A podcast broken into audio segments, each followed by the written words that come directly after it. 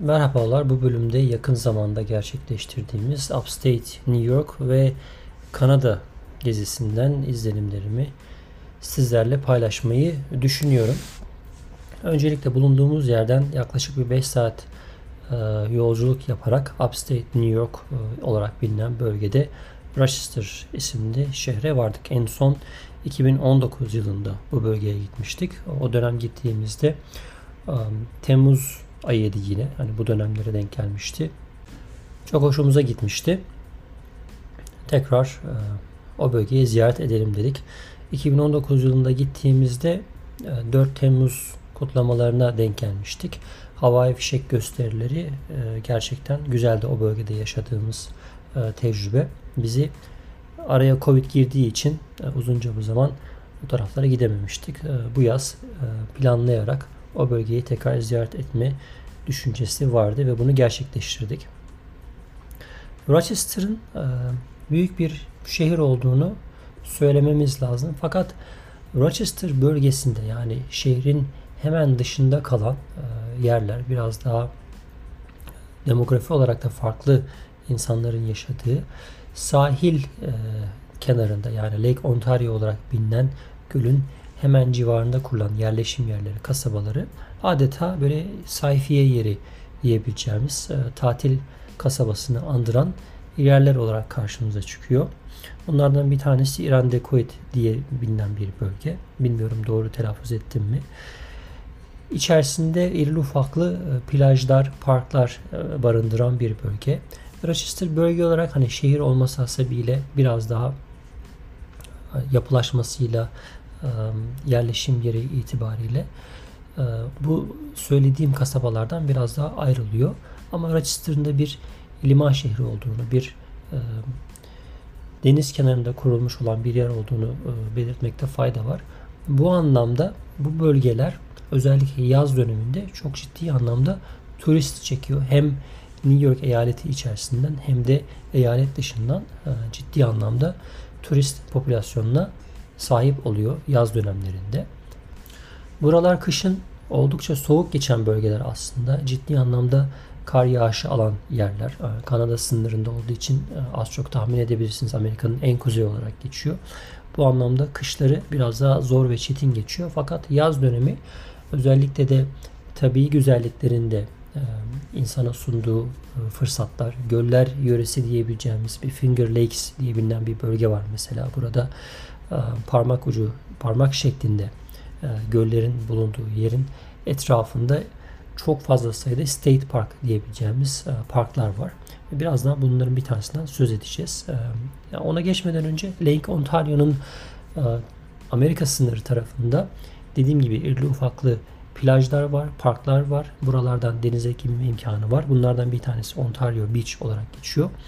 Belki daha önceki bölümlerde söz etmişimdir. Burayla ilgili tecrübemizde. Ücretsiz bir plaj. Buraya girdiğiniz zaman İsterseniz plaj malzemelerini de kiralayabiliyorsunuz herhangi bir ücret ödemeden. Kimlik kartınızı veya anahtarınızı bırakarak ne bileyim işte bir can yeleği olabilir. Çocuklar suda oynamak istiyorsa bir takım işte böyle plaj malzemeleri ne olabilir bunlar? Kürek olabilir işte küçük kovalar olabilir. Hani çocukların içerisine suyu koydukları, kumları e, koydukları, kumdan kuleler yaptıkları bir takım araç gereçleri de temin ediyor e, bu plaj.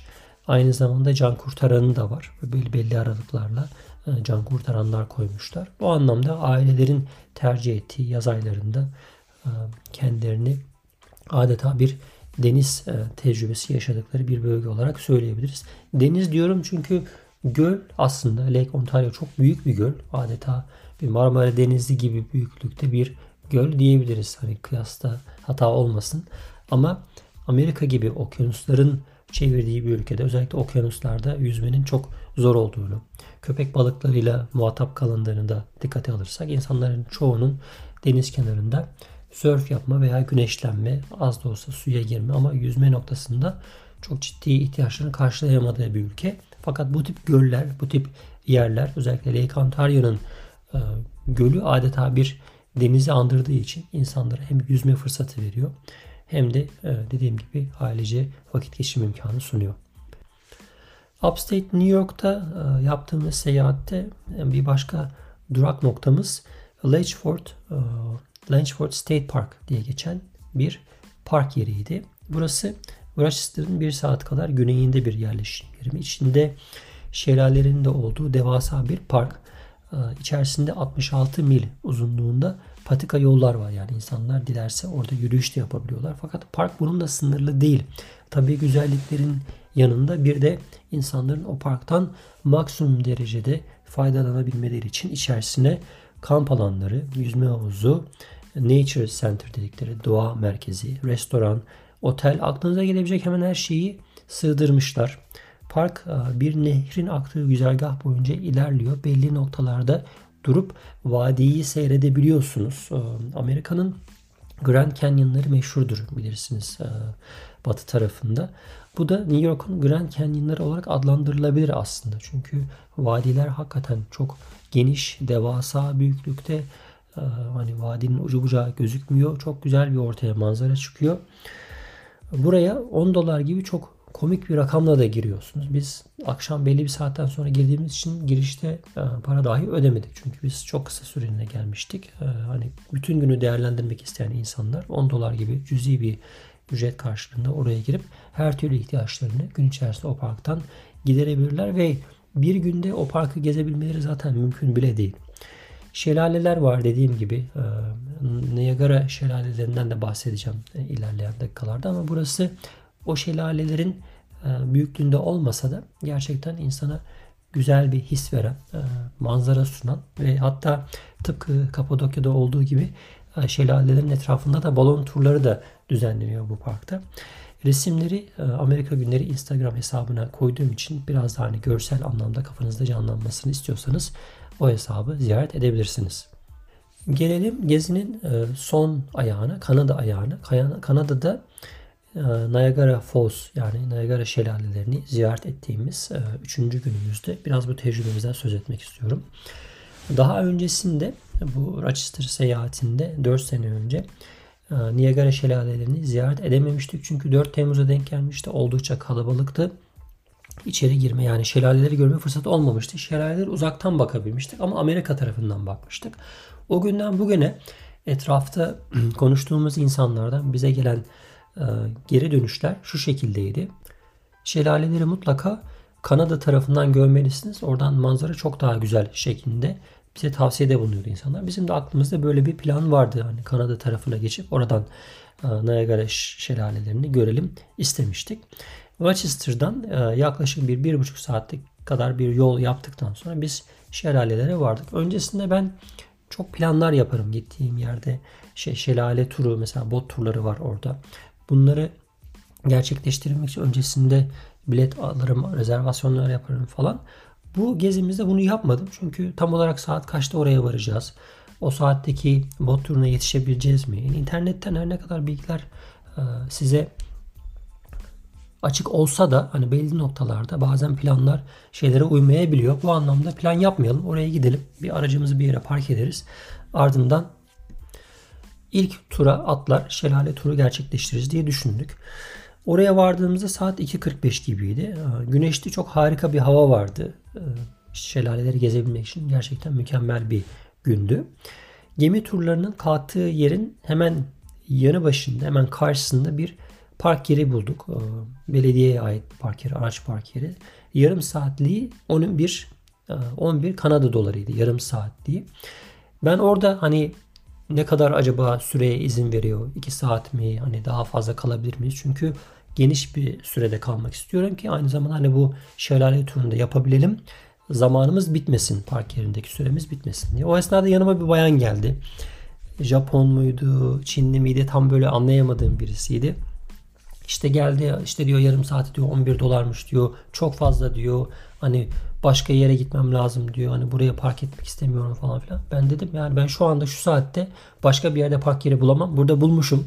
Ve 11 Kanada doları da çok ciddi bir rakam değil aslında. Hani düşündüğünüz zaman. Ben dedim buraya park edeceğim. Hani sen istediğini yap. O kadınla öyle garip bir şey de geçti aramızda diyalog da geçti. Sonra biz aracımızı oraya park ettik güzelce. 2 saat dilimini ben e, rezerv ettim. Yaklaşık e, 4.45 gibi süremiz dolacaktı. 2 saat içerisinde e, şelale turunu yaparız diye düşündüm. Yaklaşık 20 dakika falan sürüyor diye söylüyordu internet sitelerinde. Hadi girdik çıktık sıra bekledik falan da dahil etseniz belki 2 saat olur dedik. Neyse gittik. Niagara City Cruises diye geçen bir firma bunu yapan yer. Zaten tek bir firma var bunu düzenleyen. Gişeye gittim. Çok fazla sıra yoktu. Ki gişeye gitmeden önce zaten ilk etapta araba park ettikten sonra şelaleleri hemen karşımızda gördüğümüzde gerçekten söylenenlere hak verdik. Niagara şelaleleri gerçekten Kanada tarafından çok daha güzel izleniyor. Şelale tamamen karşınızda. Çünkü şelale Amerika tarafından bu tarafa doğru su akıyor.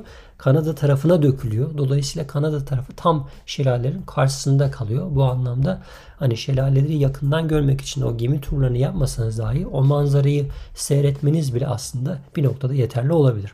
Ama yine de Tavsiyemiz oraya kadar gittiyseniz gitmeyi planlıyorsanız şelale turunu da yapın yani gemi turunu yapın. Neyse biz gittik sıraya girdik. Ee, yaklaşık bir 4 kişi için 120 Kanada doları verdiğimi hatırlıyorum ben. Her 15 dakikada tur varmış dedikleri gibi. Belli bir tur için e, rezervasyon yapmıyorsunuz. Biletinizi alıyorsunuz. Sonra sizi yönlendiriyorlar. Şelaleler aşağıda olduğu için daha doğrusu gemi turları aşağıda olduğu için hani o vadinin alt kısmına inmeniz gerekiyor. Onun için asansörler yapılmış. Sizin bileti aldığınız andan itibaren e, bota binene kadar çok güzel bir şekilde yönlendiriyorlar böyle. Her adım başı bir görevli var. Asansöre binerken bile mesela belli sayıda insan olmasına e, özen gösteriyorlar. Asansörler kalabalık olmasın diye. Çıktıktan sonra şu yöne gideceksiniz diyorlar. E, bota binmeden önce o yağmurluklardan veriyorlar. Yağmurluklara giymeden önce sağdan ilerleyin diyorlar. İşte her adım başı bir e, sizi yönlendiren bir insan var. Yağmurlukları şimdi giymeyin çok sıcak terleyeceksiniz diyorlar. Ve gemiye e, sayıyla insan alıyor. Birileri orada insan sayısına bakıyor. E, böyle belli aralıklar dediğim gibi 15 dakikada bir tur kalktığı için eğer sizden öncekiler gemiye bindiyse ve gemi dolduysa artık şeyi durduruyorlar. Alımı durduruyorlar. Artık o noktadan sonra kalanlar bir sonraki tura girmek için sıra bekliyorlar. Çok aşırı sırada beklemedik açıkçası. 15 dakikada bir olduğu için hemen birisi kalktı. Ardından bir başka gemi e, yanaştı. Hemen içine bindik. Böylelikle turumuzu gerçekleştirebildik. Gerçekten ıslanıyorsunuz. Hani bu yağmurluklar e, boşuna verilmiyor. Özellikle Horseshoe denen şelale bölgesine gittiğinizde ciddi anlamda ıslanıyorsunuz. Sırımsıklam olabiliyorsunuz. Bazı insanlar o yağmurluklardan giymeyi tercih etmediler. Islanmayı tercih ettiler. Bu da aklınızda olsun diyebiliriz. Kanada tarafında kırmızı renkli yağmurluk, e, Amerika tarafında da mavi renkli yağmurluk dağıtıyorlar. Bu anlamda da e, şelalelerin olduğu yere giderken Amerika tarafından gelen gemi turlarıyla karşılaştığınız zaman onların renklerinin farklı olduğunu görebiliyorsunuz. Evet, e, ABD tarafından e, şelaleleri görmek için mutlaka tur yapmanız lazım. Çünkü aşağı aksi takdirde hani şelalenin e, aşağı düşüşünü görmediğiniz için herhangi bir manzara görebilmeniz mümkün değil. Siz sadece suyun aktığını görüyorsunuz. Şelale karşı tarafa dökülüyor. O yüzden Amerika tarafından bir manzara yok. Fakat e, Amerika tarafından eğer inerseniz o bot turlarını yapabilirseniz o zaman şelaleleri görme imkanınız oluyor tabii ki. Ama yine dediğim gibi Kanada tarafından çok daha güzel bir manzara var. Bunun dışında biz bu turu yaptıktan sonra e, Niagara Falls e, şehri hem Amerika tarafında var aynı isimli hem Kanada tarafında var. Daha önce biz Amerika tarafına gittiğimizde ki bu gidişimizde de Amerika tarafından geçiyoruz. Bir köprü üzerinden Kanada sınırına geçiyoruz. O köprüden geçiyoruz. Rainbow Bridge diye geçiyor köprünün ismi de. Kanada tarafının Amerika tarafına kıyasla çok daha aktif, çok daha fazla atraksiyonların olduğu, çocuklar için, gençler için, aileler için çok fazla faaliyetin, aktivitenin yapılabildiği, otellerin olduğu daha işlek bir yer gibi gözümüze çarptı bizim. Amerika tarafı nedense bir doğal bir parkın olduğu, böyle biraz daha köhne bir şehrin olduğu, çok fazla insanlara tercihlerin sunulmadığı bir şehir gibi aklımızda kaldı. Kanada tarafında çocuklarla özellikle yaptığımız aktiviteler çok hoşumuza gitti. Çocukların eğlenebileceği çok fazla farklı aktivite bulabildik. Yemek için oldukça fazla seçenekler vardı. Orada acaba kalsak mı diye aklımızdan da geçirdik ama başka planlarımız için olduğu için orada kalamadık. Ama buradan özellikle Kanada tarafındaki Niagara Falls'ta gidecek olanlara tavsiyem orada belki de kalmayı hesaplayarak orada gün içerisinde şehri de gezerek e, aktiviteleri özellikle çocuklu aileler için mutlaka değerlendirmelerini tavsiye ediyoruz. Evet. Upstate New York ve Kanada turumuz e, bu yaz e, gerçekleştirdiğimiz turumuz bunlardan ibaretti. E, Umarım faydalı bulmuşsunuzdur paylaştığım bilgileri.